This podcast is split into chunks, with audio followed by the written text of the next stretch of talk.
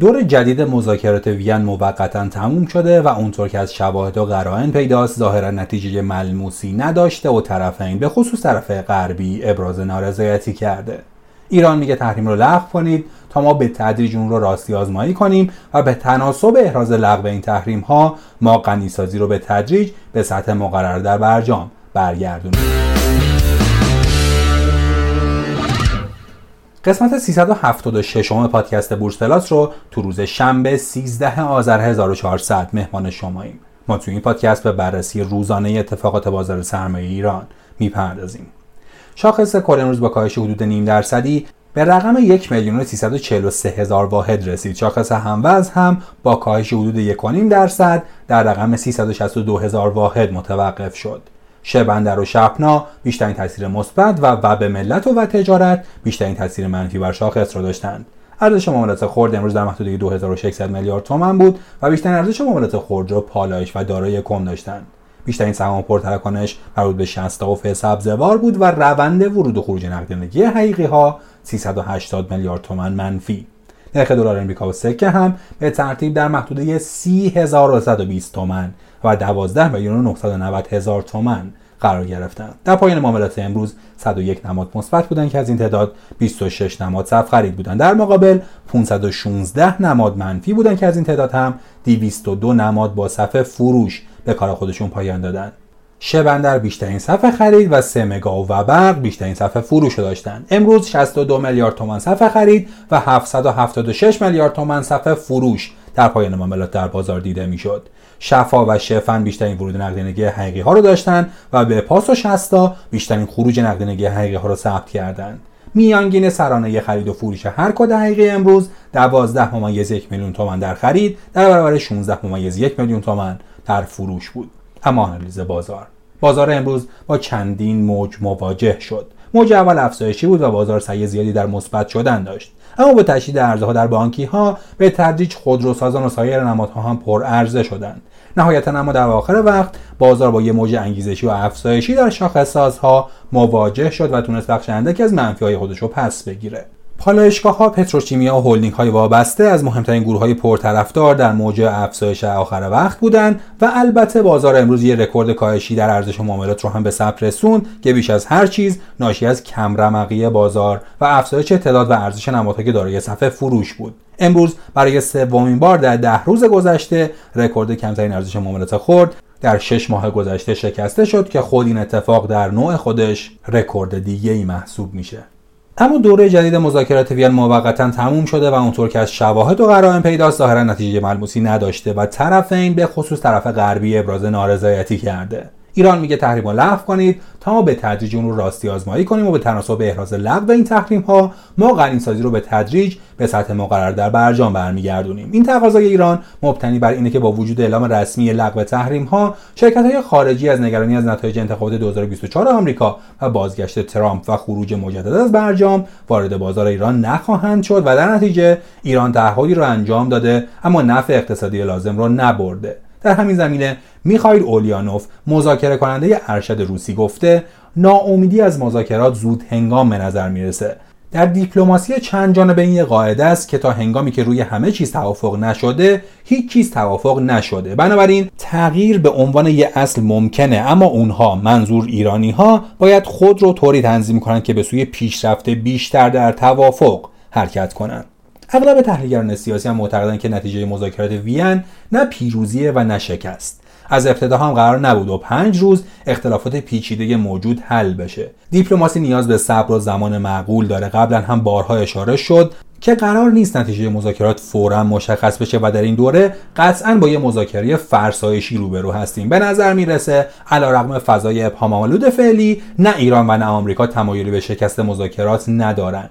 فعالسازی مکانیزم ماشه به شدت به ضرر ایرانه. امروز تنها اشاره جزئی به عدم موافقت در مذاکرات نرخ ارز رو به شدت رشد داد. مطمئناً سیاستگزار به این نکته واقفه و میدونه بازگشت تحریم‌های شورای امنیت تحت مکانیزم ماشه به سرعت دلار رو وارد رکوردهای افزایشی جدیدی میکنه که فضا رو بیش از پیش ملتهب میکنه. محتمل ترین سناریو بعد از بالا گرفتن تنش در چند ماه آینده یه عقب نشینی از سمت ایران به صورت گام به گامه که میتونه یه بار دیگه فضا رو آرام کنه. باید منتظر موند و سرانجام کار رو دید.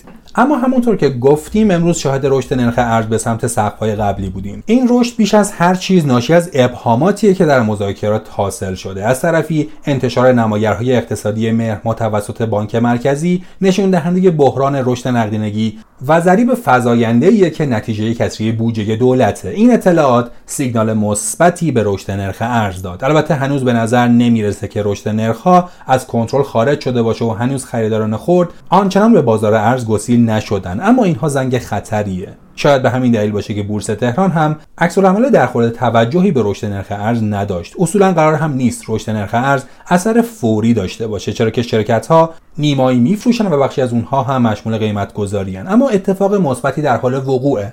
همونطور که طی سلسله گزارش‌های قبل گفتیم قرار همزمان با آزادسازی نرخ گاز صنایع، شرکت‌ها محصولات خودشون رو با دلار آزاد بفروشن. اطلاعات جدید نشون میده که این رویه به تدریج در صنعت پتروشیمی آغاز شده و از این به بعد محصولات پتروشیمی با دلار نیمایی قیمت‌گذاری نمیشن.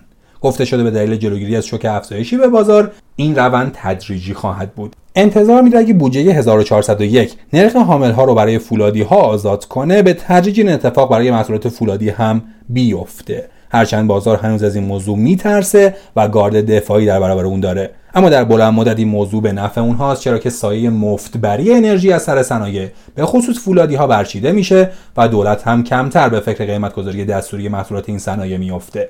البته ریسک‌های دیگه هم در صنایع وجود داره که با توجه به عدم انتشار بودجه 1401 بهتره فعلا مایه نگرانی نباشن. از جمله ریسک‌های یاد شده، افزایش قیمت حامل‌های انرژی، افزایش قیمت برق، حذف معافیت مالیات صادرات مواد خام و نیمه خام و سایر ریسک‌های زنجیره. از جمله هزینه‌های حمل و نقل در سال آینده، محدودیت تامین برق 5 ماه از سال و گاز 3 ماه از سال و آب 5 ماه از سال و غیره هم وجود داره، اما اینها هم همیشه و همه ساله در مورد بودجه وجود داشته و داره. هرچند امسال به دلیل کسری بودجه دولت این موضوعات بسیار پررنگ‌تر شده، اما بهتره تا تایید نهایی صبر کنیم و از اقدام عجولانه برای فروش سهام به دلیل این موضوعات خودداری کنیم. بر اساس اعلام سازمان برنامه و بودجه، دولت قبل تنها در مدت 5 ماه ابتدایی امسال از همه ظرفیت بودجه به عبارت بیش از 55,000 میلیارد تومان از تنخواه بانک مرکزی استفاده کرده. با توجه به ضریب انبساط پولی، تنها از همین محل بیش از 637,000 میلیارد تومان حجم نقدینگی اضافه شده. نابسامانی اضافه برداشت بانک‌ها باعث شد تا حجم نقدینگی به مرز 4,000 میلیارد تومان برسه. اما پیشبینی بازار فردا: امروز گروه خودرویی و بانکی نتیجه شکست مذاکرات بیش واکنشی نشون دادن و اصولا تقسیم‌بندی بازار به دلاری یا ریالی یا برجامی و غیر برجامی کار درستی نیست. در سالهای گذشته نمادهای ریالی زیادی بودند که بازدهی به مراتب بیشتری از دلاری ها داشتند، مثل خودروسازان. بنابراین انتظار میره بازار به تدریج بر مدار عقلانیت وارد بشه. رگه‌های از تقویت تقاضا در اواخر وقت در شاخص سازان اتفاق افتاد که امیدها را نسبت به بازار فردا بسیار پررنگ تر کرده.